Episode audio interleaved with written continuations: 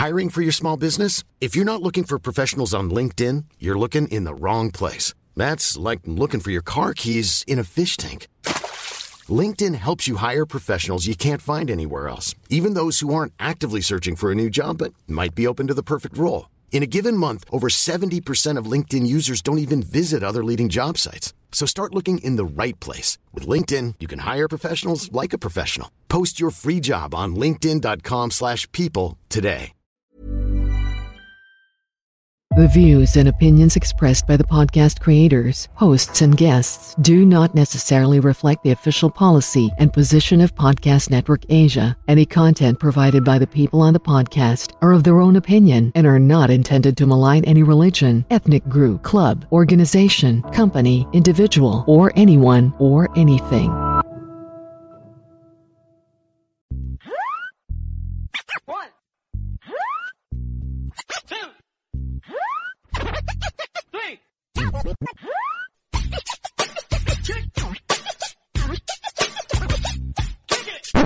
Ah, itlog, itlog, itlog, itlog, itlog, itlog. Ah, itlog, itlog, itlog, itlog, itlog, itlog. Mano, mano, magkano yung itlog? 9 isa, Brad. Ah, may bisa? Mahal mo na itlog yun, hindi naman masyadong malaki. Ayos yung pinapakinggan nyo ah. Ano po yan? a podcast that talks about Pinoy pop culture, Ah, galing bigla nag-into si Kuya. sports, Itong maybe kaya na to eh, itlog na maalat. love, Pero pag itlog na maalat, kulay pula. sex, Kakamuting kaya niya muna itlog niya. and tae. Paano kaya nagiging maalat yun? Siguro tatakbo muna siya. Sabay kamot. Ang longest running comedy podcast sa buong Pilipinas. Machong Chismisan. Mahalagang paalala, ang machong chismisan ay hindi gamot at hindi dapat gamiting panggamot sa anumang uri ng sakit.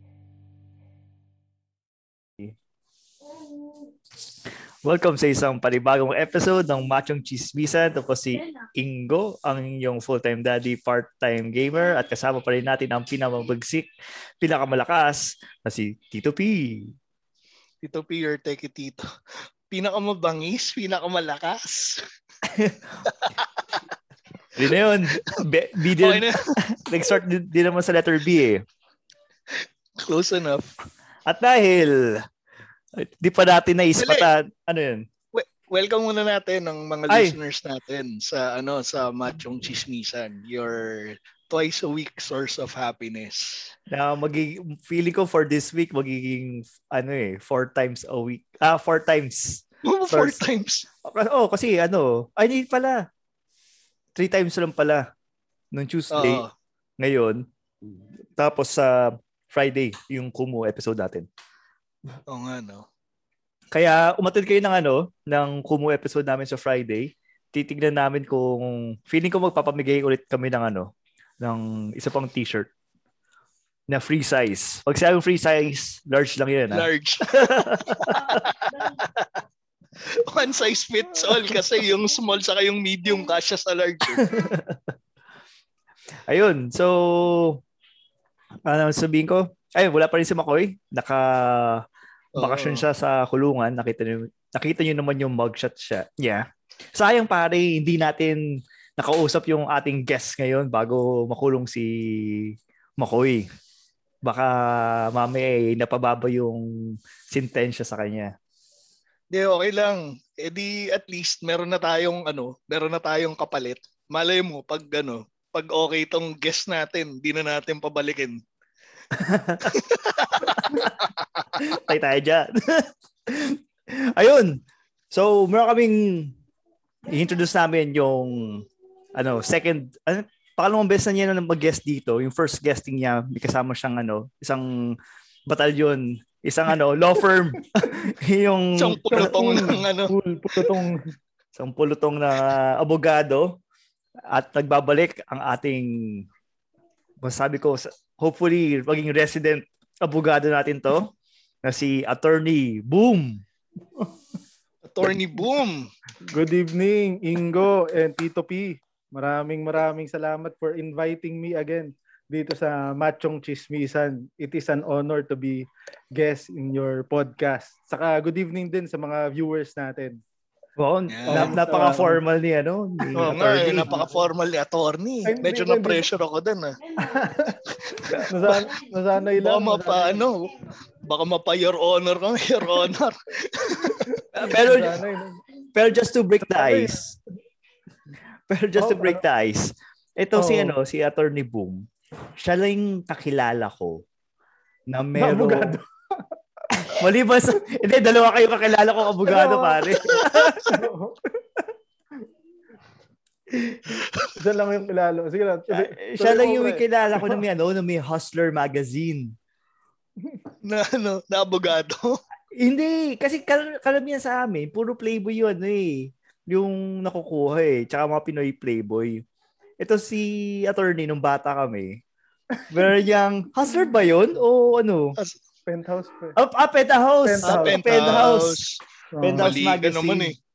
Sasabihin ko pa naman, mas hardcore pala tong si attorney po. UK. UK yun dati. no? Old school. Grabe yun. Nakal- nakalimutan ko na ako ano yung sino yung model nun eh. Kaso sa mga ganong klaseng magazine, walang penetration yun, no? More on nude modeling. So- soft. Soft. Ano yun? Soft Soft porn. Parang Soft softcore. porn. Parang ganun. Softcore. Yun. Yun. Oh, Kasi expert alam- talaga si Tito P. Hindi yun eh. Ang alam ko kasi yung yung hustler yung ano eh, yung parang yun yung hardcore, 'di ba, na magazine na doon Hmm. nagkakamali. Hindi ako nakakita nung ano eh, nung hustler, yung actual na hustler saka yung content, di ako nakakita hustler. Playboy lang, saka yung experience nila, yung Playboy magazine, saka yung penthouse nga eh. Oh, Ah, pero penthouse. sa hustler pala eh. Pero ang ganda, no? Isipin mo, inintroduce natin si attorney tapos ano kaagad, ano? Penthouse kaagad yung Ganda introduction mo. Eh. Ganda ng segue ni paring Ingo eh. Oo nga, build, binild up mo yung ano natin, yung guest natin eh. Hindi pa Pagalang-galang na attorney, siya yung kilala kong may penthouse. hindi hindi yung bahagi ng building ah. yung penthouse na binabasa. Don't worry guys, I I'm not offended. Ah, oo, ba- oo nga pala, ingat pala tayo, baka demanda tayo. Ma- mahirap yun, magastos yan, magastos. Hindi. Attorney, kad- kadalasan ba, sa mga kunyari, kapag meron kang nasabing um, offensive sa kakilala, ano yung Hmm. pwedeng ikaso sa'yo ng kakilala mo sa'yo? Ah, di ba? Ah, pwede, limbawa, sa harapan ng public, sa public, tapos may sinabi ka na hindi totoo. Hmm. Tapos yung bagay na hindi totoo, eh nagkaroon ng malis o kaya ma- masama yung dating sa public o naging offensive. Hmm. Tapos hindi naman siya totoo, pwede kang kasuhan ng libel. Yun, pwede rin yun. O kaya pag yung hindi naman totoo na bagay, eh, sinulat mo sa Facebook. Oo. Dating dun sa Facebook, magiging online o cyber libel na yun. Basta hindi, ang keyword dyan eh hindi totoo ha. So, Mm. pwede nang laro-laruin natin yun, yung, yung hindi totoo na yun. So kanino magpo-fall yung ano, yung yung yung proof na totoo siya. O yung burden ng ano Yung burden ng, of- ng ng ano, yung proof. Burden of proof Sa- na hindi nga totoo. Oo. Eh, syempre, dun sa nag, mag-aalin, syempre, dun magsasabi ng walang katotohanan. O dun Ah. sa ano, mag-aakusa, mag-aakusa nun. Okay, so alimbawa, si Ingo, sinabi ko, Ingo, late ang edits mo. Nagalit si Ingo, tapos dinimanda niya ako. So parang siya yung kailangang maglabas ng word niya para sabihin na Ah, hindi Oo, totoo. napatunayan. Syempre, it's, a- it's an evidence na hindi totoo to ha. Etong actually na-picturean ko, may picture ako na magsasabi na hindi to totoo. Na mo yung rin- pwede sa sa, tabi ng ruler. Sa tabi ng ruler. Depende Parang kung paano mo pa to. Kung, kung ano, pwede mo namang may ano yan eh. May affidavit sa complaint affidavit. Ikaw naman mag-file ka ng counter affidavit. Doon sa counter affidavit mo, may witnesses na magsasabi. Kung magpadala ka ng mga sampung witnesses na magpapatunay na hindi totoong malit ng ethics mo. Eh. Baka Ito i-dismiss habang, ano yun, habang sinusukat, parang may documentation, parang ipapanotaryo mo pa yung sukat dun sa ano. Depende, pwede, pwede. Pero may ano ba? Sa iyong experience ba, Attorney Boom? Ilang taon ka na ulit na sa practice? Five years? Ah, ano, oh, eh, March, March 18 ako na-admit. March 18, 2014. 15, 16, 17. Seven, Seven years. Seven years sa pala. Oh. Sa yung seven years, yung pagkakabilang, manual lang. sa yung seven years, ano yung pinaka, pinaka mababaw na kaso? Yung tipong nagkaasaran lang, tapos dinimanda. Yung mga ganun. Yung mga sobrang walang kwenta na, dapat hindi, dapat yung barangay level yung demandahan. Um, eh, sandali ah. Parang wala na, wala, hindi, never ko ang, ano, wala akong ma-recall as of now. Yung Ah. pinakamababaw na ano. Pero pinaka, pero siguro mga ejectment cases, yung mga nag squat dun sa mga property ng mga properties ng mga client ko. Yun yung ano. Pero hindi ko siya, hindi sila ma-consider na mababaw kasi property yun. eh. oo, medyo Oo, ano yun. property yun eh. Pero Pero yung, paano yung... Mm, Ay, hindi, sige. Tuloy, attorney. Tito P, Tito. P. Paano yung ano nun? Paano yung proseso nun pag ganun? Yung yung pag magpapa-eject. Ano Ah, to? mag- Mga tenants ba to? O Oo, ano? mga hindi mo sila masabi na tenants, talagang mga informal settlers sila eh, saka mga squatters eh. So magpapalis yun, dadaan talagang proseso kasi nakaposition sila sa property. So ipapa-eject mo sila, demand letter, usual process, di sumunod sa demand letter, barangay. Kasi di sumunod sa barangay, pupunta kang court, file ka ng ejectment case. So yun, pagdating sa court yun. Hanggang makapag-issue ng writ of possession o yung, yung, yung writ of possession, yan na yung, ikaw na yung puposisyon dun sa property. O pag nakaposisyon, no, yung ma, mapaalis mo na yung ano, mapaalis mo na yung mga squatter. Pero hindi mo pwede yung ikaw, ikaw as owner of the property, tapos pupunta ka doon, kakatok, alisin mo. Hindi Pero pwede yun? Mga squatter na yan, hindi pwede yun. Ma, baka pwede kang makasuhan ng kasong kriminal dyan, pwede kang mag-grave coercion dyan. Mm. Ito ba yung tama ba? Yung papa-sheriff mo para maano? Ah, y- yung sheriff yung magsa-serve. Sheriff yung magpapaano, magsa-serve ng papel ng yung yung sinabi ko kanina na writ of possession na papaalisin yung mga ten, yung Mga mga hampas lupa. Makikas kayo dito. Tapos may mga bato yan kukunin doon sa Oo, sheriff ano? pupulitin ng kanya. So, so pag ganyan pala, yung sheriff yung nababato ng tae, no? oo, oo. Siya- yung sheriff yun. Naandaan nyo, kung narandaan nyo yung balita dati, di ba si Sara, si Sara Ah, B. si Sara Duterte, Yung yung, tinadya ka niya, niya. Sinuntok niya yung sheriff. Ano, Ayun. Nga, syempre, may kasamang ano na yun, may kasamang politics sa show na yun. Biro mo yung mayor. Yung sheriff. allegedly, allegedly, Allegedly. allegedly, allegedly, allegedly. Pe- Pero pa- paano yung attorney pag ano, kunyari, yung illegal settler, pinulit yung ano, yung yung affidavit or yung ano, yung Oo. Yung- Ah, yung, Yung- yung, Oo, papel, yung- yung writ writ. of- yung writ of Pwede ba mag-print execution, ulit? oo. Ay, ano, pwede naman mag-print yun. yun, yun, yun yung papel.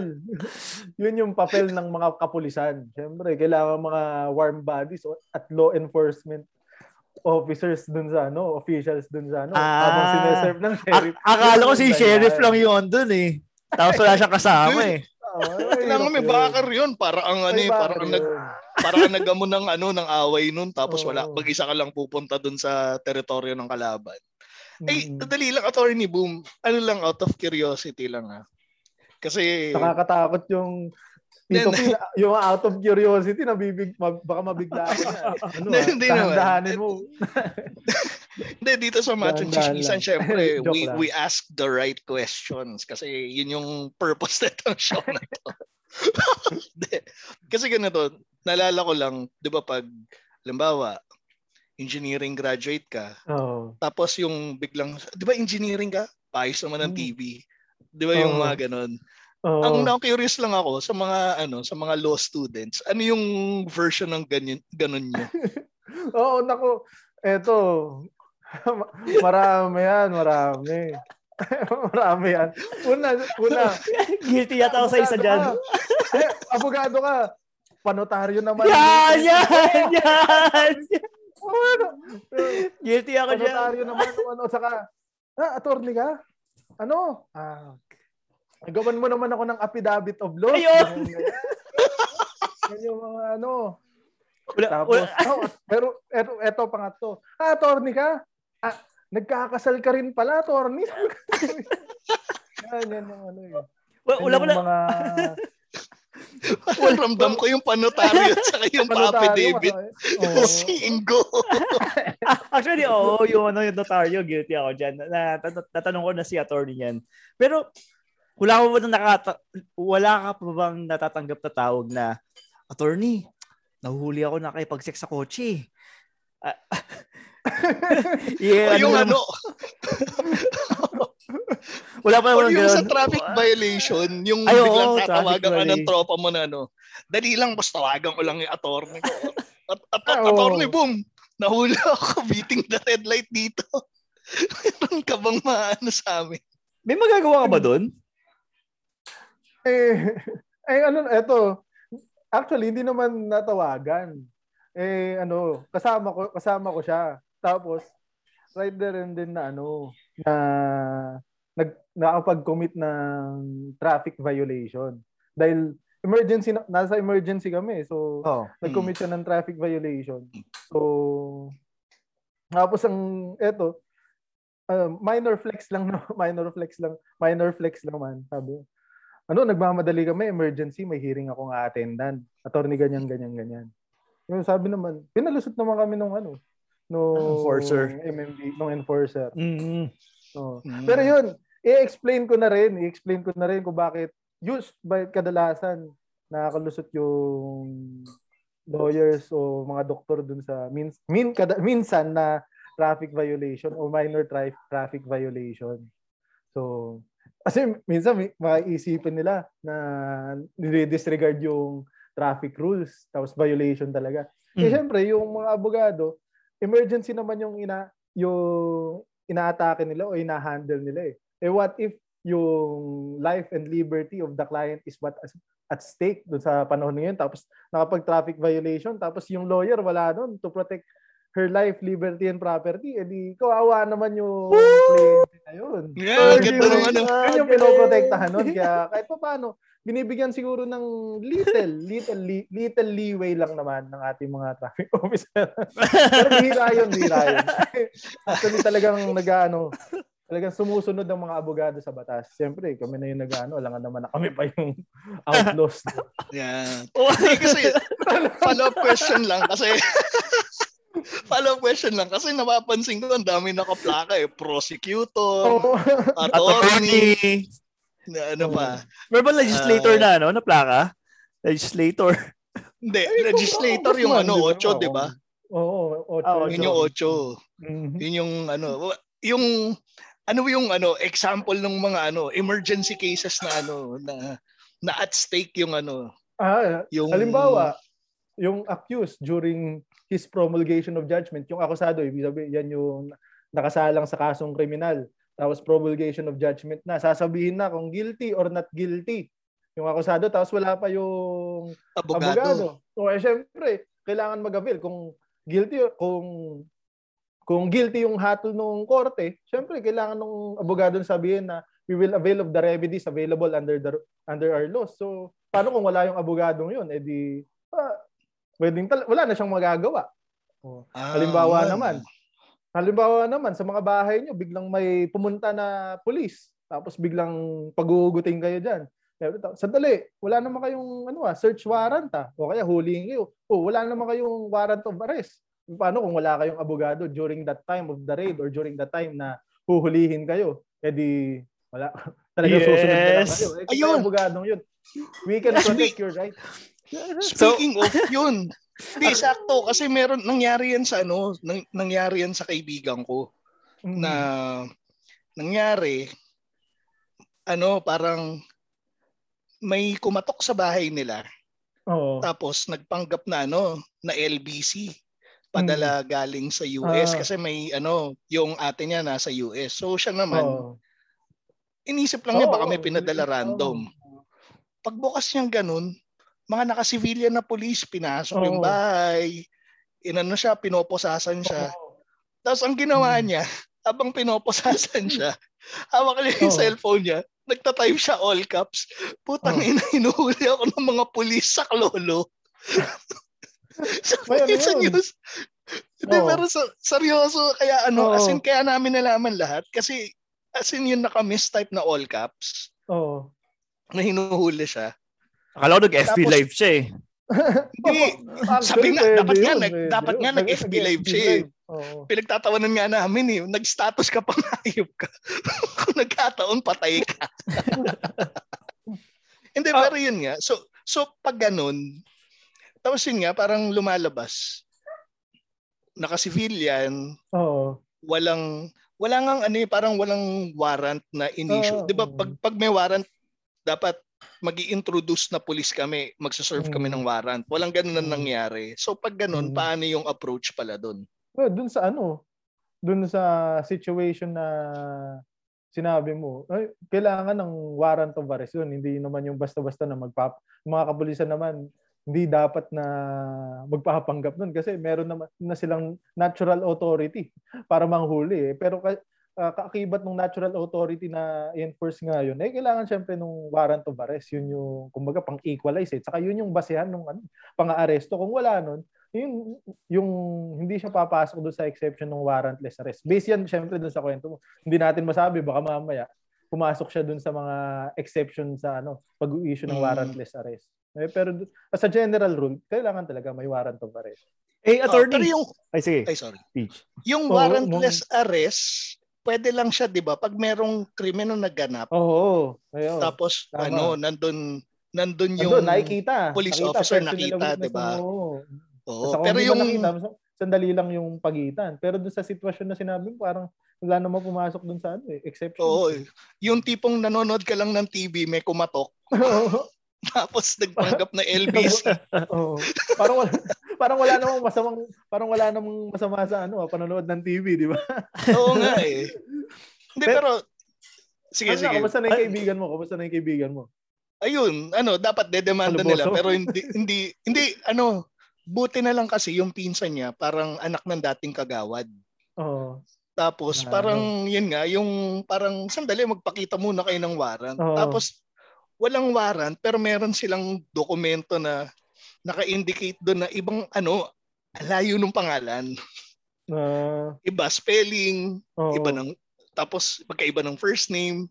Basta ang ang labo nung pangyayari na yun. Ah, pero false, ano lang, nagkamali sa identity. identity, mistake in identity. Oo, mistaken na identity, pero ano rin. Grabe. Pero yun nga yung procedure sobrang sablay. Tapos natakot din kami kasi yun yung Oo. ano eh, kasagsagan ng tokang.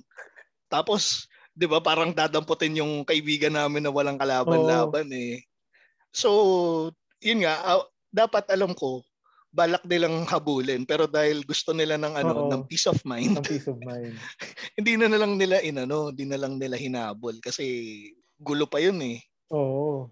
Pero attorney, kat- kat- katulad ng sinabi mo kanina, kung wala kang abogado na matatawagan, eh parang Mhm. hindi mo mahirap kang protektahan yung sarili mo sa mga ganong klaseng pangyayari. Oo, sa mga ganong So, instances. ang magiging tanong ko naman, magkano ba ang retainer retainer's fee ng isang abogado? ano, in general ba yan? At- o at- yung, in general, eh, oh. yung in general, pero ano, i-define mo muna kung ano yung retainer's fee sa mga Oh, ano yung mga ano Ah, yung, ano mga- yung eh, mga charges Yung, yung, yung mga legal charges. Sige. yung mga legal charges, yan. in general naman ng mga legal fees yan. yan. Accept, ano yan? Acceptance fee, appearance fee, pleading fee, uh, saka minsan, saka success fee. Yung acceptance fee, yan yung pagtanggap ng abogado dun sa kaso. So, halimbawa, may kasong kriminal si Ingo. Eh di, halimbawa, may kaso siyang rape. Na ano, o kaya, bagay gusto niyang makipag, ano, gusto niyang makipaghiwalay sa asawa niya. Eh, o pwedeng ano yan. O, may acceptance fee nakakakibat dyan. Yung acceptance fee niya, nagre-range yan from pinakamura yung 50,000. Yan yung mga, mga sa mga bagong pasa, saka yung mga usual na mga junior lawyer, saka yung Magkano saka 50? yung madadali. 50. 50 oh 50 Yung madadali, o kayo mga madadali. To sa mga nagre-range ng mga millions. Yan, yung mga law offices na nasa BGC. So yung acceptance na yon, yun pa lang yung parang buy-in ng attorney na para Kung sabihin na oo. ina-accept ko to. Oo, kumbaga sa ano, kumbaga sa sa expressway, yan yung toll na Oo, so, para para makapasok, ka dito makapasok. sa expressway, yan yung babayaran mo na toll fee, yung acceptance fee na yon. Yan saka pag pinapaliwanag ko rin sa mga clients, yan na, kasi ang dami naming kaso na rin na hinahawakan, syempre. Yung pagtatanggapin namin yung kaso mo, paano na yung ibang kaso na i-handle namin? Kasi i-devote namin yung time dito sa kaso mo. So, yun kumba, yun nga yung ano, yung So- na yan. So, paano nyo prioritize yung kaso? Depende sa amount ng acceptance fee ba? Ay, lahat lahat naman ng kaso equally devoted naman kami sa lahat ng kaso na hinahawakan namin. Pero minsan mauna kung ano yung urgent. Siyempre kung may, Ah, may may- inaaresto na. Siyempre kahit naman ano, yun yung uunahin kung ano yung nasa pipe, nasa emergency. Yun yung Uh, ano prioritization, ika nga. Oo. Tapos mabalik, tapos si acceptance fee, tapos yung appearance fee. Yung appearance fee, ano yung pag-appear nung ano, o yung pag-attend nung abogado dun sa ano, dun sa hearing, o kumbaga, kung, o kaya may meeting yung client, o kaya pag-attend sa mga press conferences. Kung makikita nyo sa, pag nakikita nyo sa TV, di ba, may mga abogado na uma-attend sa press con ng kliyente. Yun, kasama yung appearance fee dun. Bukod sa pag-attend dun sa hearing, yan. O kaya pag ini-interview, yan. Yan yung mga ano no May bayad- papasok sa May bayad na yun, yung interview na may yun? bayad yun, may bayad yun. Oo. Ibang parang, kla- parang talent fee din nung ano nung lawyer. Ng, ng lawyer. Siyempre, nag, nag nagdadayo, nag-speech speech yung lawyer during the commotion o during ano, para ipagtanggol yung interest ng client. Siyempre, may, may corresponding compensation yun. Lang naman, Oo. tatatala siya, wala siyang bayad. Kumbaga, hindi, tama yun. Kasi halimbawa, si Ingo, kung ano nung pinagsasabi sa podcast, kumbaga, pag, pag binayaran ka namin ng appearance fee, ikaw yung pipigil kay Ingo, Ingo, makakancel tayo dyan, di ba? Parang Oo. ikaw yung magsasabi kay Ingo na tatapik sa kanya. O, tama na, Oo. Ingo. Makakancel kayo, ganon. Ayun, tapos ano pa yung that- ano? At saka yung Ay, isa, sorry. yung pleading fee. Yung pleading fee, o yun, ito yung mga papel na ipine-prepare ng abogado, yung mga dokumento, yung mga, mapapansin nyo, wala dito kasi yung yung case, oh, yun, nandiyan, yan, yung mga, yung mga case file, yung mga, na, mga ipine-prepare ng papel, Akala ko yung pizza, ano. pizza box ba yun? pizza box, yung holder yan. Pizza box. Mal- malinis ngayon tong long table namin eh. Gusto ko yung Kaya- ano eh, pagka-legit ni Attorney Boom eh. Yung May libro pa sa likod. hinarap na ano eh. Tsaka, tsaka may libro pa sa likod, oh. oh. Ah, okay. Ay, Yung parang nga dokumento. legit pre, ito. Okay, Yan, meron tayong mga ano, business permits. Wow. Tapos may alak pa sa tabi ng business permit, no? Nakita mo pa yun. Siyempre, yun yung mga pinapansin ni Ingo eh, yung mga irrelevant na mga bagay. Hindi ako, mga brother, nasa Quezon City ako eh. Kasi sa Quezon City, medyo, eh, medyo mahigpit eh. Mahigpit ang aming local government eh. Naka, liquor ban, kaya hindi Oo tayo nga eh. napaghanda. Grabe. QC ngayon ano, naka Mm. from March 15 to ano, end of month. Eh, nga. attorney, attorney. Say, hypothetical question. Kunyari, Hindi nakakatakot itong mga hypothetical. di ba? ku- ku- kunyari, may, nag- may nag-chat sa akin kaninang umaga. Katropa Oo. ko. Tapos nag-send ng ano, mga listahan ng mga babae. Ganon. Ta- Tapos may presyo. Mm. Ngayon, 'di ba sa 'di ba sa sa bansa natin bawal yung illegal yung prosti- prostitu- prostitution. Oo. Ngayon, pa, pa- paano pag nahuli yung ano, yung yung kuya ako, kuya nahuli Oo. ako na gumamit ng serbisyo doon sa Oo. naturang ano, website. App na yun. Ah, app, app na Oo. 'yon. Oo, website to app. na Tapos yun. tinawagan kita, sabi ko, "Oh, Attorney Boom, na ano ako, nahuli ako na gumamit ng prostitu ng nag nag-avail ng serbisyo ng isang prostitute. Paano ko Mm. malulusutran to? Paano mo ako papalayain? Ano yung pwede mo magawa sa akin? Ay isang matinding nakasamay kasamang ebidensya na i-deny mo na nagkaroon ka ng ano ng pagtatalik o hindi mo inavail yung serbisyo ng prostitute na yon kasi medyo may hinahina yung laban natin doon kasi dito natin dito sa bansa pa rin natin eh kahit na ina-assume mo siguro na dahil yung website o yung app eh nasa ibang bansa o pwede na nating ma circumvent yung batas na hindi mag-a-apply sa atin pero dahil di, malamang dito ka rin naman makikipag intercourse dun sa Oo. dito rin naman sa Pilipinas mo gagamitin yun eh di papasok ka talaga Papa, pwede ka talagang makakasuhan ng ano So talagang i- i-deny lang talaga. isang Na- matinding denial at may kasamang ebidensya Wala bang Hmm. ano yan? Me- medical, ano? Medico legal ba yan? Ang tawag, ang tawag nila doon? Medico, Hindi, medical legal, ano yun eh. Tawag dito. pag nabugbog? pag may rape cases yun ah, pag Oo, na-rape. medical legal report ikaw yung ikaw yung Oo. naka- nag-avail ng ano paano mo papatunayan na, Na, oo, na wala kang ginawang ano. wala oh, wala hindi ko pinasok to. Sandali. Bakit inavail mo na ba inavail mo na nag nag-message ka ba Hypothetical question lang yun, Attorney Boom. Nag-message. yun pala, Attorney Boom, balik tayo na ano, out of curiosity na naman tayo na ano. yun ang So, ganda mga- out of curiosity eh. at saka hypothetical Kasi 'di ba, yung ang magandang ang magandang ano yan Sig- ang- magandang linya oo 'di ba, ang mga attorney sila yung mga ginagawang spokesperson ng mga companies, ng mga Oo. politicians, ng mga accused kasi nga Oo. sila yung nakakapagsala ng mga pwedeng sabihin Oo, oo. tama, tama. na parang siguraduhin na may- wala kang masasabi Protect, na oo. pwedeng gamitin sa ano laban sa sa korte. Mm. So sa mga kaibigan mo, nagkaroon na ba ng Mm. pagkakataong nahuli ng bababae tapos biglang attorney tulungan mo ako dito para kailangan mo salain lahat ng sasabihin ko para hindi na. tayo mayari. Madami na. Siguro siguro mga dalawang beses na dalawang beses ko na na-experience yan na ano. Ang pinakamatindi ko diyan yung nasa bar pa kami. Tapos nasa bar kami, nasa labas yung ano, nasa labas yung misis. nasa labas yung misis. Tapos, tapos sinaha, na ano, tapos gusto daw ako makausap ng misis dahil feeling ng misis ako daw yung mabait Yung- sa tropa. Sa tropa. Sabi ko, nag, ano naman kaming ginagawa? Tapos, eh nung time na yon sing, di pa, di pa ako kasal. So, so sinabi, ako, ako lang naman ang ano eh, kaya naman ako nandito eh. Sinamahan lang ako ni, sinamahan lang ako nung asawa mo. Ah, yun, yung mga Ah, so ganun. Yes. girly bar ba to?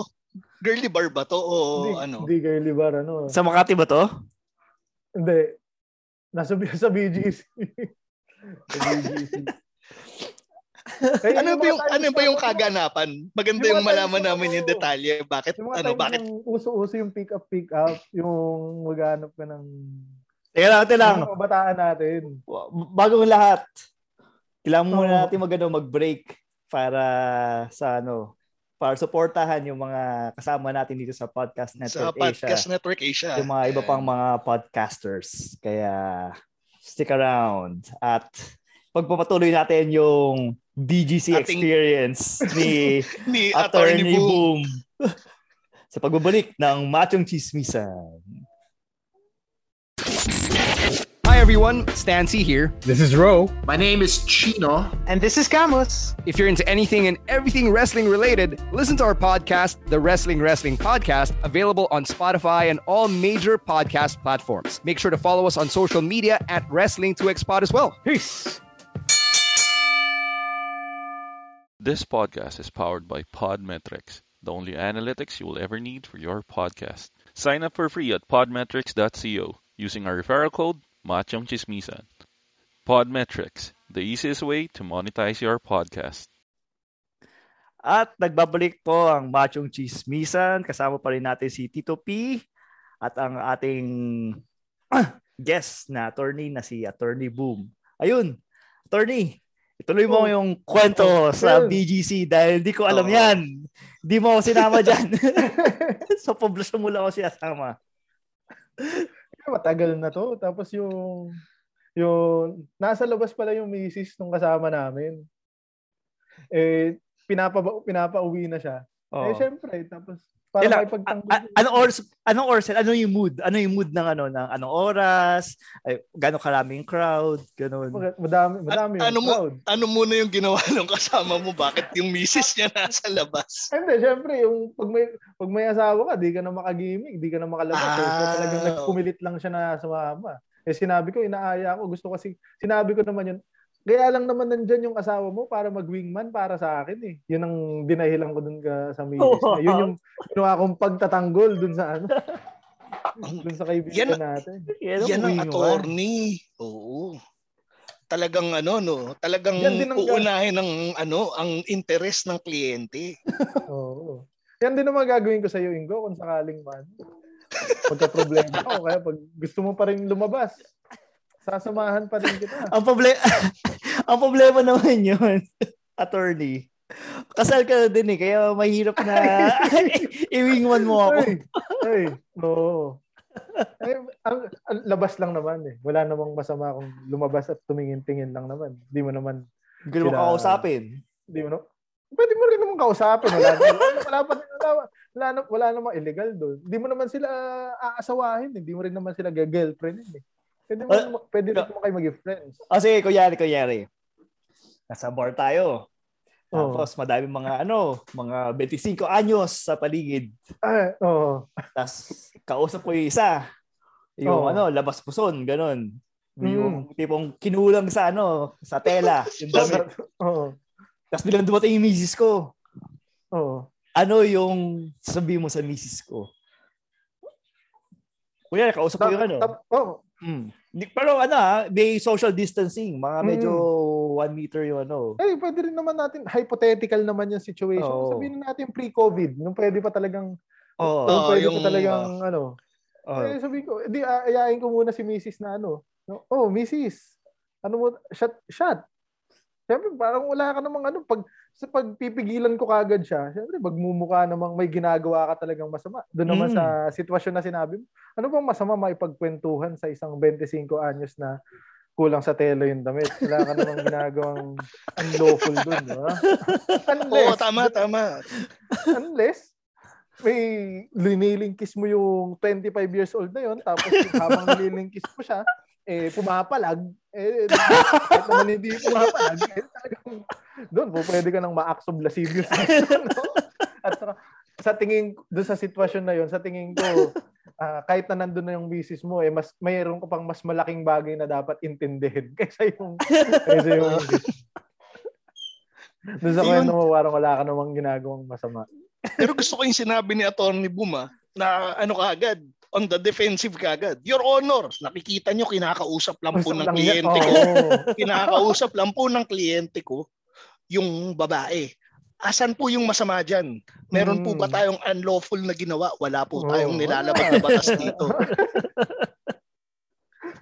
well, parang ganun, ganun talaga yung nature of ano eh. Nature of the job eh. Kung ano, parang ano, nambababae ka na naman. Objection, Your Honor. Wala pong pambababaeng nagaganap. Walang na, Meron. Oo. Pw- pwede mo bang ano? ay pag-uusap lamang. It Pwede mo bang be, oo. Pwede mo bang balik din yun? Kuya, sinabihan ako nung misis ko na, nabababae ka na naman. Pwede ko bang sabihin, dinibanda kita, ikaw ay nag-ano, sasampahan kita ng libel, ganun. Oo. Pwede, pwede ba yun? Pwede ba yun? Pwede ba yun? Siyempre, hindi. Wala, parang wala na, dun sa sinabi mo, parang wala na akong base yan. Hindi, pero At saka mag-asawa kayo. alam, halimbawa ganito, si Ingo may kinakausap na chick. Oo. Tapos biglang yung asawa niya, nakita siya. Tapos biglang, ano na naman yung ginagawa mong kalokohan? Nang bababae ka na naman. Di ba? Pag ganun. Parang Oo. pwede ka bang mag-step in para sabihin, paninirang puri ang ginagawa mo. Wala bang ganun tayo? Or wala bang way para maidemanda yung mga ganong klaseng Oo. ano? Wala bang ano, unjust Ah. vexation ba yung tawag doon? Yung pag yung mga ba, ano. Actually, dyan naman, hindi. Kasi, dyan na medyo may problema yung sa mga kalalakihan saka sa ano, eh, kababayan. Kasi, eto, as a ma- feeling ko, ano tayo eh, oppressed tayo dahil meron tinatawag na violence against women and children eh. Ah, yung Ayun, Carta. Wala namang, Ano? Eh, wala namang VAMSI o 9262, violence di ba? Bausi? Oo. Vauci. Eh, dun sa Vauci, medyo may, powerful siya na batas eh. Kasi basta may ginawa ka lang ng kaunting ano, kaunting panggigipit sa babae, pwede ka nang sampahan ng ano, Kag- ng tinatawag nga na violence against women. Kahit nga limbawa, sipain mo yung pet, pet Oo. ng person you have a intimate relationship, eh yun, pwede ka nang makasuhan ng 9262. Ayun. Yung pet Baka lang. pwede kang, oo, yung pet, yung pet lang niya. Bakit, bakit Pet, yung pet? Oo, bakit yung alaga? Dahil ba extend, Oo. parang extension ng ah, ng babae Oo, yung pwede. pet na yun? Oh, may may tamang interpretation ka rin diyan, Ingo. Kasi may doon sa vowsy na 'yon, merong psychological violence eh na kasama doon. So dahil sinaktan mo yung pet, may psychological impact doon sa babae. Yun, po pwede. May base yan na para sampahan ka ng violence against women. Lugi, bakit ganun? Akala ko At saka may mga equality. pro- at saka isang ano 'yun, may may mga kasamang protection order 'yan. Tapos yung protection order, hindi ka dapat lumapit dun sa babae. Oh, Ah, po pwede, saka po Ah, pwede may kang- ano yun? Ah, tawag dito, pwede niyang, anong, anong tawag dun sa dinedeclare na ano, na hindi ka pwedeng lumapit within Res- parang restraining may- order. Or Restraining order. Ah, Oo. restraining order. Saka yun So- nga, pwede ka kasing ma-corner dyan eh. Tapos pwede kang, saka pwede mag-demand yung babae ng ano, ng economic rights na rin in her favor. Yeah, syempre, sustentan mo siya. Panggipit, yun yung masakit dun sa... Ano ba yan? So, pag, pagsipa Ano ba lang to ng ano, pagsipa lang to ng pet? Oo, oo, na kasama sa batas yun. Kaya ikaw, ikaw Tito Pidge, kung ano man yung itutuloy mo next year. Pag-isipan mo na yan. So, gano'n. Hindi, pero, so, so, halimbawa, so, ito, alinawin ko lang, ah. Oo. So, pag ikaw, sinipa mo yung pusi ng asawa mo, yari ka. Ayo, mas lalo, ah, talagang physical, emotional, and psychological violence yun. So, bawal ang pet. Bawal sipain Oo. ng pet. Hindi, pero tama nga no, magagalit ang ano sa'yo. Magagalit sa'yo ang peta ba ang ano? Ang pe, oo, oo. Pos, Sa mga ang, animal rights advocate. animal rights. Pero mali nga naman kasing sipain mo yung pet. Pero nagulat lang kami na nako-correlate siya sa pwede siyang i-correlate sa Oo nga, bawal. ngayon ko lang narinig yun. Ibig sabihin, mado-double jeopardy ka pa. May vi- violence against women ka pa, tapos may animal rights na may... Ay, hindi naman. Oo. Hindi, iba naman yun. Ibang aspeto yun. Ibang Ay, ba na yun? Okay. Oo. Hindi hindi ba tayo pwedeng ano mag mag-demand sa mga kongresista na gumawa ng violence against men and titos? Eh, Oo. pwede, pwede naman. Kailangan matindihang labi. Eh, dapat yung mga kaibigan ni Makoy pa, Makoy ang ano dyan, magdabi sila, Ramon Bautista. Mag, Oo, kasi magdabi dyan sa mga. Kasi parang feeling ko parang bilang mga kalalakihan, ano ba, si Ingo, naglalaba. Tapos habang naglalaba, magdagdag pa ng labahan yung asawa niya. Oo, Ingo! kaya nga eh. Ito ba?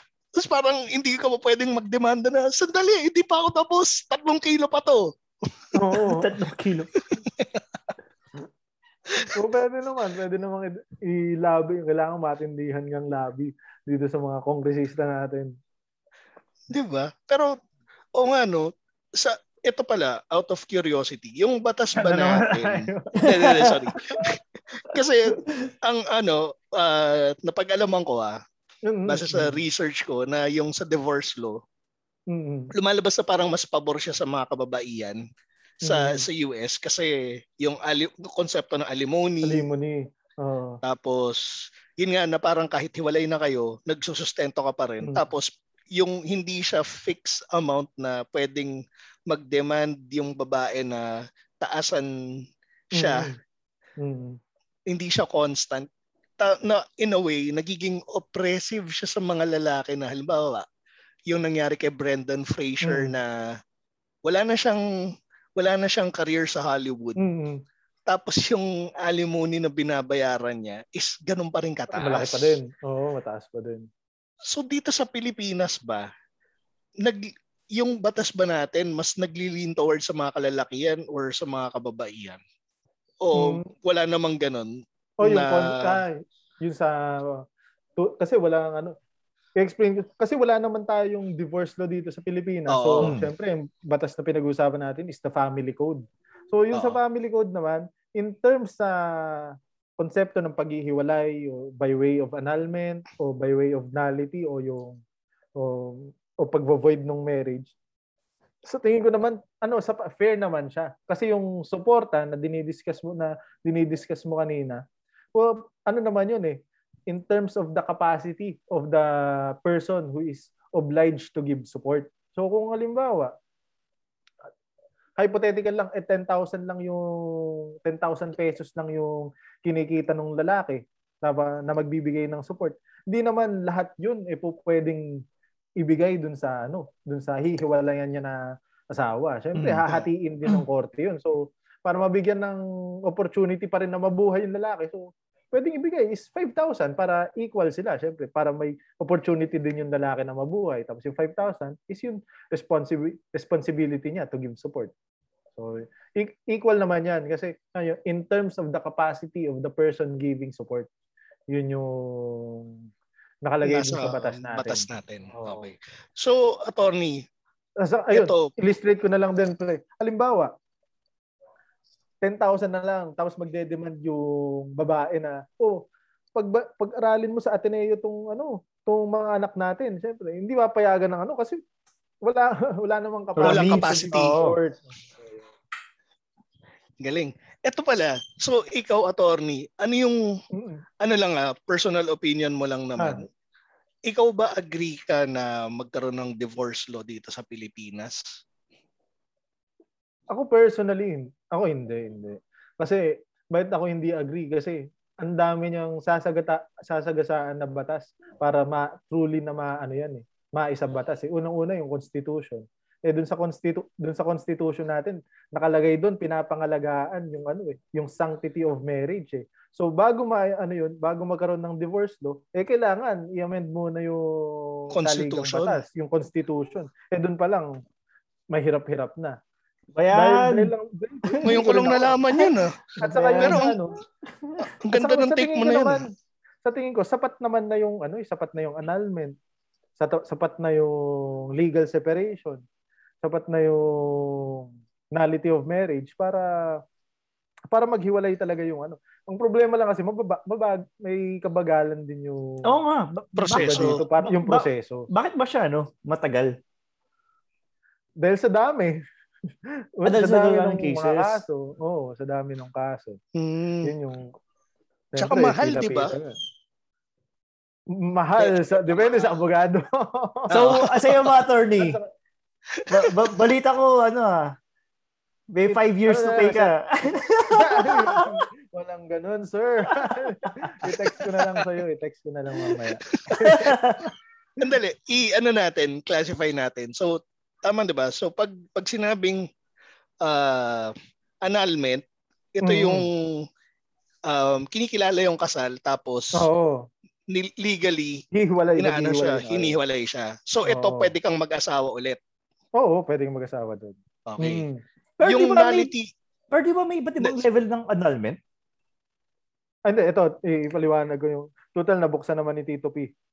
Okay. May tatlong ano eh, may tatlong way bukod sa Una yung nullity. Ibig sabihin, uh, from the get-go o from simula, wala talaga Hindi nag-exist yung marriage. Hindi nag-exist. Okay. For example, yung kay Chris Aquino tsaka kay James Yap. Hindi, hindi pa. Ay, hindi pa yan. kay Bibi Gandang Hari. For example lang, kay Bibi Gandang Hari saka Carmina. Kay Carmina. Hindi. Halimbawa, nagpanggap na babae, tapos nagpanggap sa ano, tapos babae din yung, halimbawa, same-sex marriage. Mm. Okay. Void yun. Hindi, walang kasal na nangyari from the get-go, from the mm. its inception. Kasi sabi nung family code, dapat marriage exists between a man and a woman. Eh dun sa sitwasyon na yun, pare silang babae eh. So from the get-go, void yun. So okay. Na, okay. Null. May kinalaman ba ang constitution dito na halimbawa yung pinaglalaban ng mga ano natin ng mga kapatid nating mm. LGBT plus na community. So kung gusto oh. nilang same-sex marriage, kailangan rin i-amend ang constitution?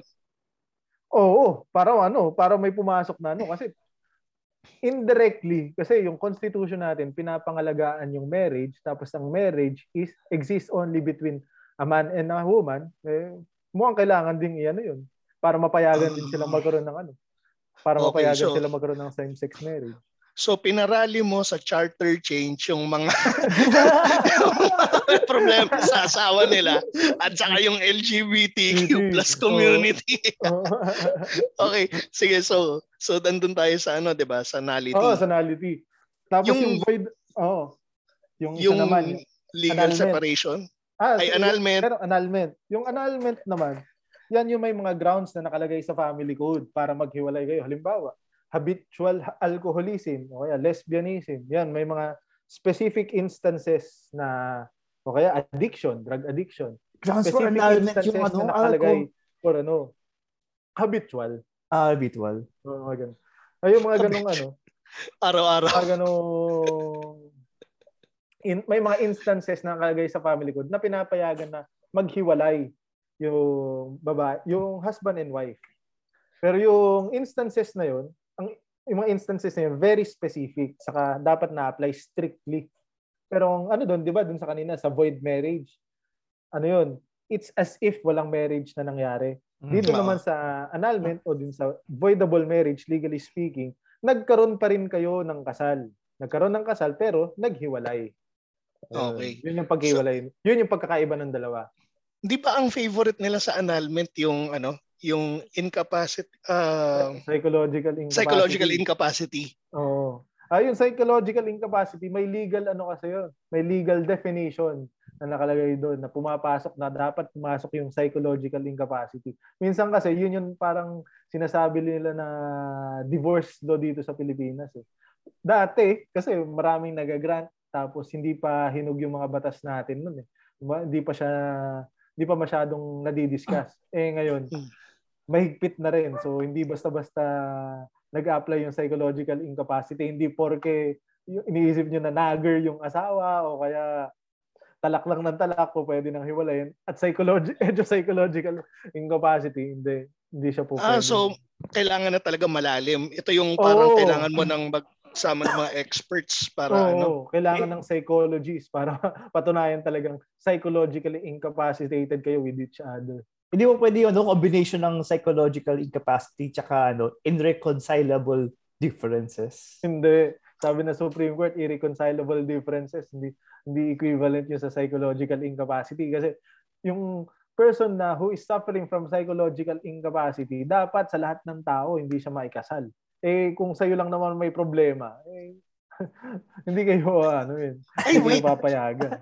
So pag ginamit na grounds yun, tapos sinabi mo s- psychological, ang may psychological incapacity is let's say si lalaki. Oo. Ibig sabihin, hindi na pwede ikasal si lalaki moving forward. Hindi, pwede pa rin naman. O pwede pa rin. O pwede pa rin yun. Kaya, Ah, yun- okay. kaya sinasabi lang nilang indirect na divorce no kasi dati madali siyang Ah, dahil siya yung ano, judge. go-to. Oo, parang lahat ng judge eh, tingin nila o pwede nang ano, pwede na mag-apply yan. Dati, Mm. eh, ngayon, iba na ang trend sa ano, sa psychological incapacity. Tapos yun pala, attorney. Tapos may nasabi kayong legal separation. Ayun. Yun, kung dun sa dalawa, na hiwalay kayo, void marriage, hiwalay. Tapos yung voidable marriage, hiwalay pa rin. Dun sa li- hiwalay o yung wala ng mga kasal, tapos na yung kasal. Dito sa legal separation, kasal pa rin kayo. Legal, pero hiwalay kayo legally. Kumbaga separation from bed and board lang. Pero you are still legally married with each other. Pero pwede ba akong Ah. makag-date nun? Pag ganun? Legally separated? on date sa ti- sa on date parang wala wala naman siyang ano eh parang wala namang masama pero yung Relationship. other than date other than date may mga corresponding legal consequences na eh for example pag si bab- nas legally separated kayo pero si babae eh nagkaroon ng sexual intercourse with another man eh there is still there is liability for adultery na doon kasi kasal pa rin kayo eh may ma- yung legal consequences of being married, pasok pa rin. Nagsasubsist Ah, okay. pa rin. So technically, hindi nyo tinanggal yung marriage. Oo. Binigyan lang kayo ng venue para maghiwalay kayo. Legally. legally. Oo. So, pag nag-relationship ka outside, point against na sa'yo yun. Oo, oo, oo. Meron ng ano yun. Kumbaga yung legal consequences of your actions as as a married individual, pasok lahat yun. Pero ba ko mang Ah, okay. pero ba ko mang gagawin yung legal separation na yun? For purposes of property. Property rights. Ah, sa property siya papasok. Kasi kung hindi, halimbawa, hindi pa rin kayo legally separated, tapos assuming wala kayong marriage settlement, so ano, o marriage Prenup. settlements governing yung property relations, so yung prenuptial agreement, eh di lahat, kay- lahat yun, what is yours is mine, what is your, yun. Kumbaga, kung anong area yan mo, akin din yan. Eh, pero kung may legal Ah. separation na kayo, edi pwede nyo nang paghiwalayin yung properties niyo. Ah, yun na yung parang magkakaroon na ng ano, ng parang Demarcation Litigi- line. Oh, yun, yun. Na, ano, line. yung sa between your- estate parang Oo. inaano na. Yung estate nyo from each other. Ah, okay. Alam mo yung ito yung masasabi nating naging seryoso na si Attorney Boom eh. Yung may hawak na siyang ballpen habang nag-explain. Gusto ko yung ano eh, may, talagang ano yung naging seryoso yung usapan eh. Ayan. Eh. Ayan, para ano, para medyo icebreaker, magbasa na tayo ng mga comments ng ating mga listeners. Umpisaan ko kay John Parson Lopera. Isang X advice lang ang napulot ko. Ah, sorry. Ang ano itong comments na to ay tungkol sa ano, ah, mga bad advice. So, example Oo. natin dito yung mahu- mahuli ng hubot-hubad, wag pa rin Oo. aamin. So, attorney, gaano ka totoo to sa ano, sa legal standpoint? Na? Mahuli ng hubot-hubad, wag pa rin aamin. yung, ah, ma- yung mahuhuli ka na. Ano? Oo. Na Parang nakapag-sipping. Oo. Legally, syempre, ah, kung kung caught in the act ka na eh, parang wala ka nang magagawa. No? Pero, di ako maka, maka ano dun ha. Kung huli, huli na't huli, deny pa din. Siyempre, paglalakpan mo ako yung abogado. Walang nangyari dyan, pero matindi-tinding depensahan. Ayan, ito. Yung kay John Parson Lopera, isang X advice lang na napulot ko para sa walang away at walang at walang sira ano si Ruff Ruff na involved. Sir, Ah, walang Sir Ruff Ruff na involved. Ah, Sir ano, Tulfo. si Tulfo to. Hanapin nyo ang babae na may respeto at um, panggalang sa asawa nyo. Awan. Fan din ang misis ko ng machong chismisan. Kaya kung nabasa na to, sana mapasok pa ako s- ng bahay. Pag uwi ko galing trabaho, mga anak, tandaan nyo, mahal kayo ni Papa. Natawa ako kasi sila sabi niya, kung maghanap ka ng chicks mo, yung kayang irespeto at galangan yung asawa mo para hindi ka mapahamak.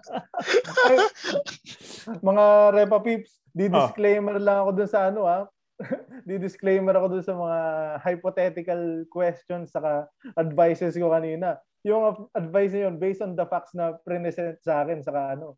Oo, tama. Pag ano, yung mga Oo. facts na yun, pag naiba, in reality, eh syempre, mag-iiba rin yung legal advice. Saka iba pa rin kapag ah, mayroong attorney-client relationship yung yung mabibigyan ng advice kasi yun mabibigay talaga yung mga dokumento. Saka mas mabibigyan ko mas mapag-aaralan ko yung situation.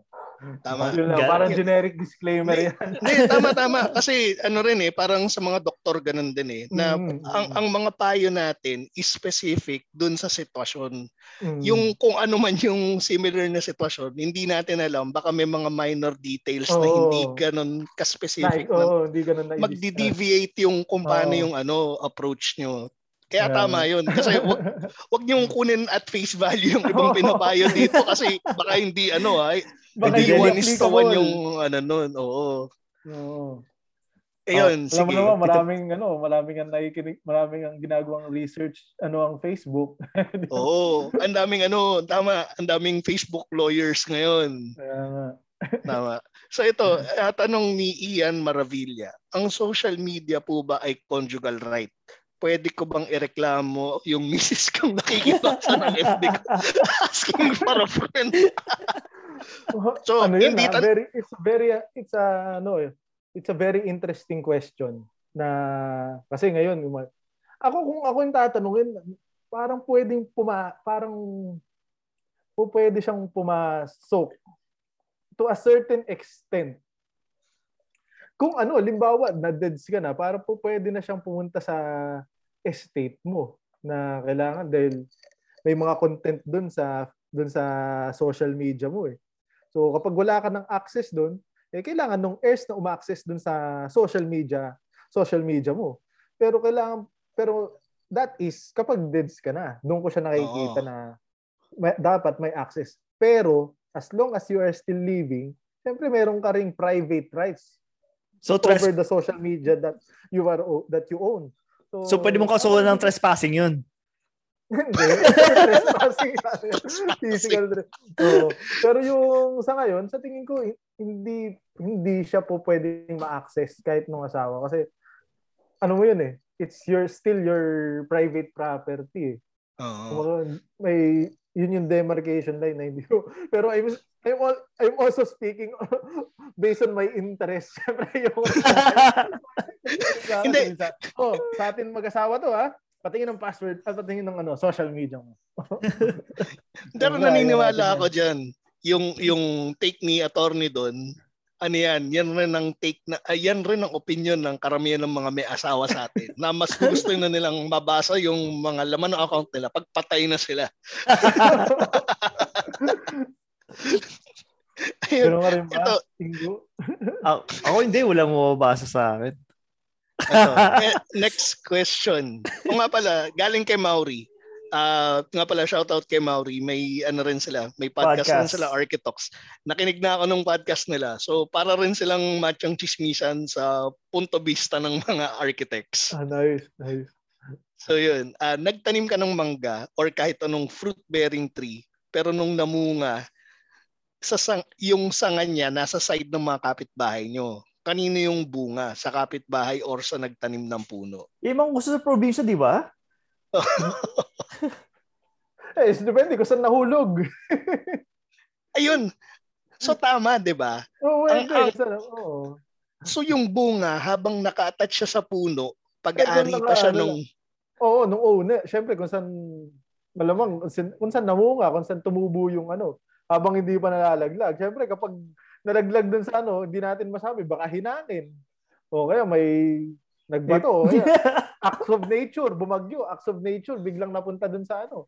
Eh, Sungkit. paano ba, tapos nahulog dun sa ano, nahulog dun sa property ng kapitbahay.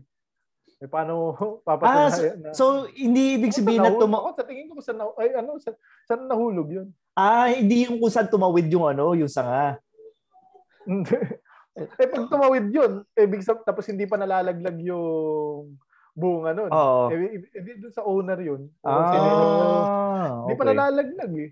So pag Kumbaga- halimbawa sinungkit tapos nahuli ng Oo. may-ari, hindi pa pwedeng ano, sungkitin. May, di, may kaso doon, theft yun, syempre.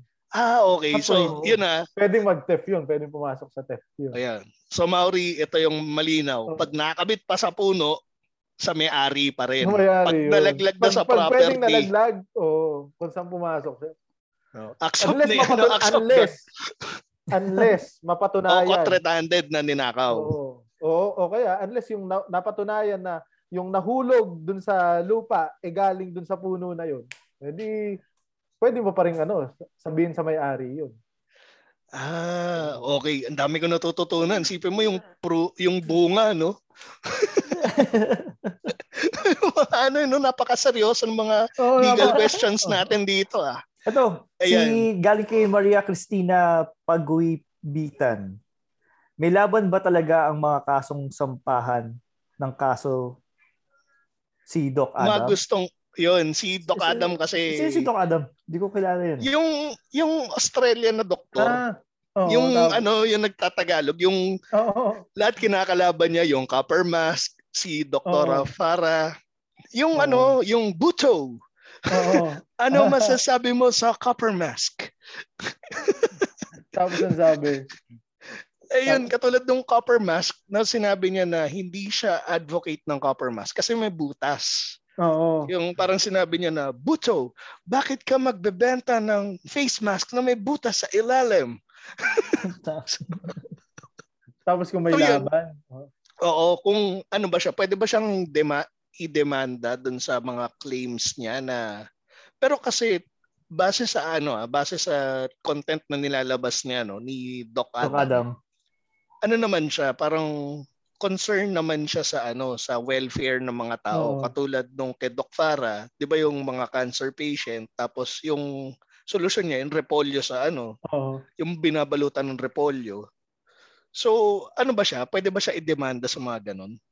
Eh kung kung ang tanong lang eh, kung po pwede, po pwede, syempre, karapatan lang naman nung nung magdedemanda kung gusto niyang ano. Ang susunod na tanong diyan kung may laban o kaya kung magpo-proceed yung case na yun. Eh doon, different situation yun. Ibang usapan yun. Eh, kasi po pwedeng hindi siya hindi na siya hindi mag-proceed yung demanda dahil walang basehan o kaya yung dahil wala siyang basehan kasi saan ba siya nagano nasa ibang bansa siya di ba nasa ibang yun, bansa yun ang magandang tanong. Kung nandito siya sa Pilipinas, pwede bang mag-proceed yung kaso? Oo po, pwede.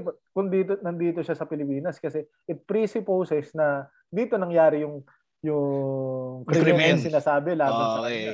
Pero kung nasa Pero kung nasa- siya, it presupposes na doon nangyari yung krimen na sinasabi. So, mahirap, ano, kumbaga, hindi natin mahahabol yun. Kumbaga, walang Ah. jurisdiction Pilipinas over doon sa, ano, dun sa Hindi ba, ano? alleged na krimen kung meron man. So hindi siya pasok sa extradition. Ah, yung extradition kasi, ah depende yan kung merong arrangement between the two states. Saka yung extradition, it only pertains to... Citizens ba to? Oh, hindi naman. Yung kung meron extradition treaty between the Philippines o kung sang state yan, yun po pwedeng ano, Parang Hong pumasok. Kong, Saka may China mga lang yan. requisites. Oh, may mga requisites yung extradition na yun, tinatawag nun. Na hindi po pwedeng papuntahin dito si Si Doc Adam. Adam to be liable para dun sa mga sinasabing alleged felonies niya o crimen niya. Yun. Yan, dami ko natututunan. Ano? Si ano, ah. Maraming Ang- ang ano, no? Kay, ano, ah. kay Doc Kay Doc Adam. At sipin mo, no, ang lalim ng usapan pero ang babaw ng mga tanong. Ito, tanong ni ano ni Leonardo Castrense. Uh, masyado bang late ang 40-year-old para pumasok sa law school? Mm, sa tingin ko, hindi naman. Sa tingin ko, wala naman late. Meron yung 70 plus years old na nag-take ng bar eh. Sa tingin ko, wala, nga. naman, wala naman late para pag-aralan ng isang kahit naman hindi sa law school kahit naman ibang ano yan, sa tingin ko Ibang field, rin. ano? Hmm. Kailan nga to? Yung last year ba to? Yung oldest na nag-take ng bar? Oo. Matao. Mga ilang taon siya? Mga 80 80 plus para ano, saka Wow. mga 80 plus 'yun eh. Talagang laban pa din.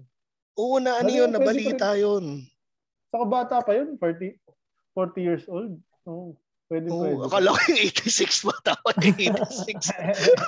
May ano ka pa eh. Total, si Enrile nga, malapit Oo. na mag, ano, yung mag Oh, centennial eh. Immortal. Ayan, So, ito. kung ba, 86 ka, may ilang taong ka pa, no? So, yun, al, ano, Leonie, kung gusto Fight mong mag-take ng bar, mag-take ka lang. Bata pa. At saka kung gusto ko, yung gusto niya mag law school eh, ng 40 years old, fight. Oh, fight lang. I-encourage, i-encourage, encourage natin 'yun. At Tama, nauubos tama. yung mga abogado rito. Ayun, Ingo, ano yung Ayan. next? Uh, Next si Henry Manalo.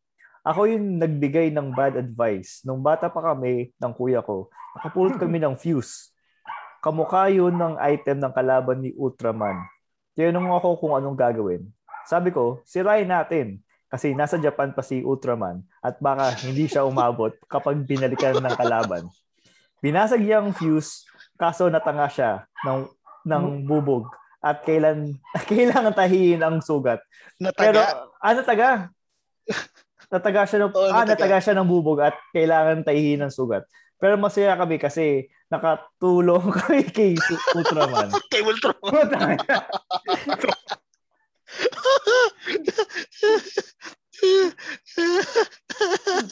Ito, eh, ah, ano, question ni Jay Gomez.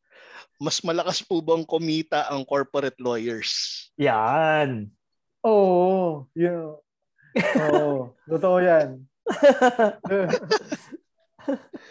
yun nakagad na sa sagutin ko ng totoo. Diretsuhan na ano. Diretsuhan na. Wala nang paligoy-ligoy. Ah, okay. Pero paano ba yun? Buwanan ng sweldo o ano pa rin? Parang meron kang constant na salary tapos per ano Prakaso. per engagement. Oo. nag- Oo, oh, pasok pa rin yun. Saka yung constant salary. Ah, okay. rin. So, ang sarap nun, para kang anak ng Diyos. Kasi meron ka ng buwanan, tapos pag halimbawa may litigation, pupunta Oo, ka, may appearance ka. Oo. Mm. At saka saka yun yung may mga kapa, yun yung may capacity to pay dahil siyempre korporasyon yung hinahawakan eh. Talagang makakapagbayad dun sa abogado yun. Ayun. So, dahil nabanggit mo yan, ito, may iano ko, meron akong magandang itatanong. Kasi nabanggit kasi ni Muman Reyes ng Cool Pals sa isang nilang episode na yung pag yung anak niyang panganay si Andre Oo. pag pag lumaki ang tinuturo niya na magandang career path na napag-isip ako doon na pag nagkaanak din ako, ganun din na ituturo ko sa anak ko, is either mag-doktor or mag-attorney. Kasi yun yung nakikita niyang ah, profession na kayang mag-support ng ano ng extra ng ano ng ng extra, extravagant ba or basta komportableng Look at lifestyle. it. Look So, lucrative. oh, lucrative, oo. So ngayon, attorney, pag tinanong kita, anong mas malaki ang kitaan? Doktor o attorney?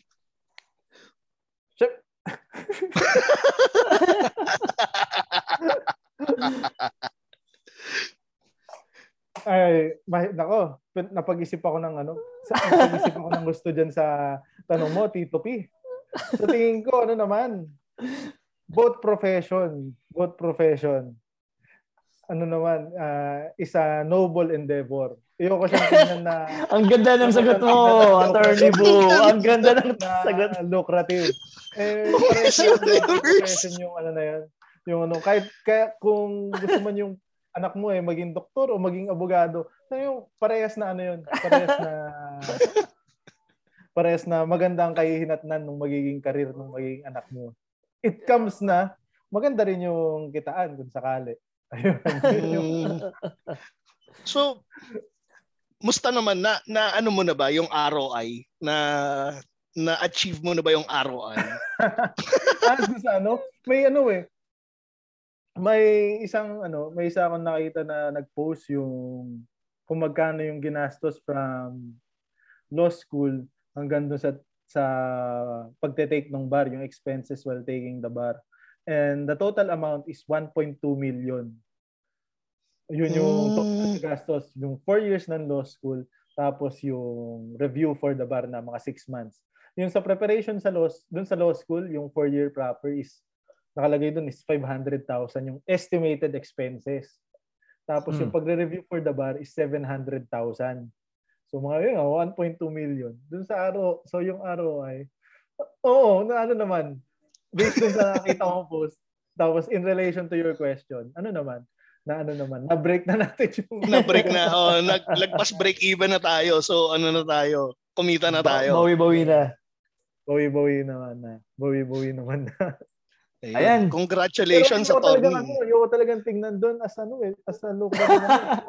Gusto ko talaga yung bumabalik tayo dun sa Nobel profession eh. Both are noble profession. Ayan. At alam ko, madami pa tayong gustong itanong kay Attorney Boom. I-text ko na lang siya kung ano pa yung mga itatanong ko. Basta wag mo ibigay yung number ko. Oo, siyempre naman. Yung ano yung ite-text ako ng mga 12 midnight. Unless. Unless Ayun, yung unless. emergency. Unless. Emergency. Ayun, Or. Hmm. And then, Sira. oh, Ayan, attorney, ano ba yun, ano? Meron ka bang gustong i-share na, ano, na social media page, any business na meron oo. ka dyan sa... yung practice na need naming i ano Oo. i tawag dito yung, i-promote. yung, man, yung Oo. manukan mo? Oo. Ito, ito na yung opportunity na ano, invite ko kayo dun sa Master Wings Cloverleaf, yung mga nagke-crave ng mga chicken wings. Available siya. Check nyo lang yung Facebook account na Monster Wings Cloverleaf saka yung Instagram account namin, Monster Wings Cloverleaf. Ayun. Crave for more. Yes! May tagline. Ito ito Yung tagline. monster wings sa loob ng Cloverleaf na ng Ayala Mall. Cloverleaf. Oo, ng Ayala Mall. Sun, sa Okay. Balintawak. Ayun pala, dahil ano, dahil sa new restrictions, bawal yung dine-in pero nag-create yung Ayala Malls ng alfresco dining. So po pwede pa rin kumain dun sa Ayala Malls Cloverleaf. At available din kami via via take-out saka at saka sa inyong favorite delivery app. Okay, so meron kayo sa mga ano Sa Grab. ah, May Grab dyan. Grab. Grab and Grab Food Food Panda. At, Okay. at saka sa mga gustong mag-disinfect ng kanyang household o kanyang mga office spaces, ano rin, uh, kontakin nyo din sa inyong sa mga social media account nyo yung Get Clean. Yan. nagdi-disinfect sila na at saka nag, nagdi-disinfect sila yung talagang lilinisin nila yung household nyo. Saka may aircon cleaning din. Yes. Ah, yes ah.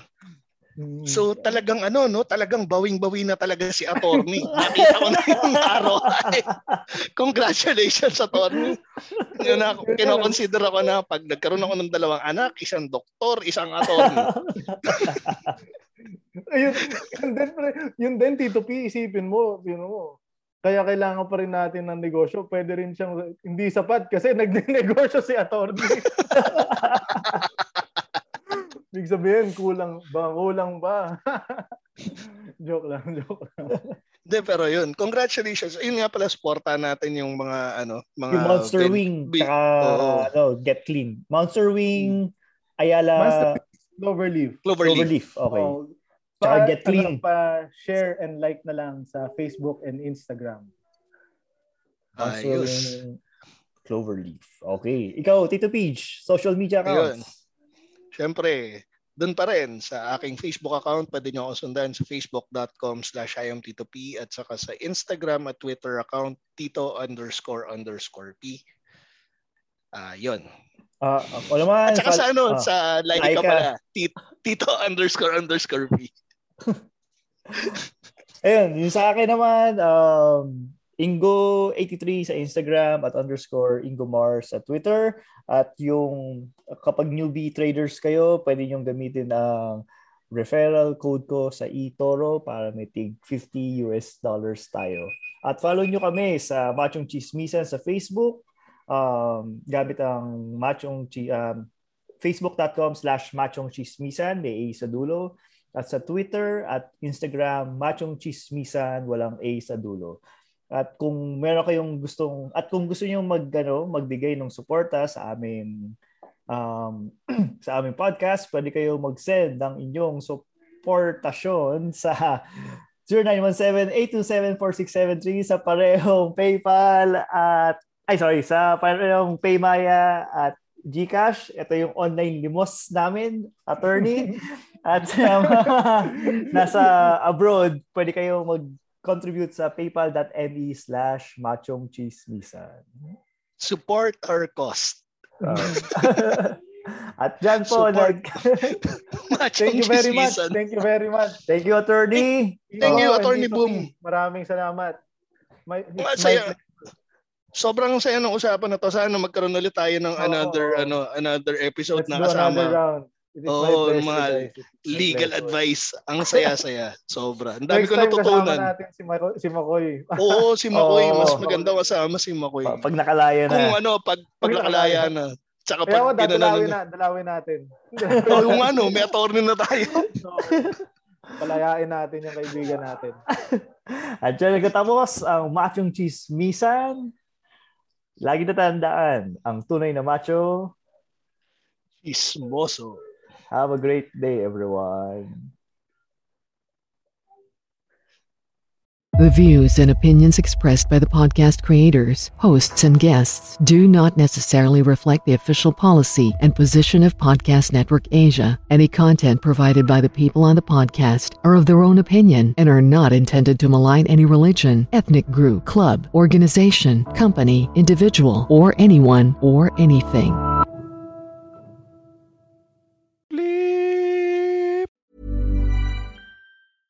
Hey, it's Paige DeSorbo from Giggly Squad. High quality fashion without the price tag. Say hello to Quince. I'm snagging high-end essentials like cozy cashmere sweaters, sleek leather jackets, fine jewelry, and so much more. With Quince being 50 to 80% less than similar brands. And they partner with factories that prioritize safe, ethical, and responsible manufacturing. I love that. Luxury quality within reach. Go to quince.com slash style to get free shipping and 365 day returns on your next order. Quince.com slash style.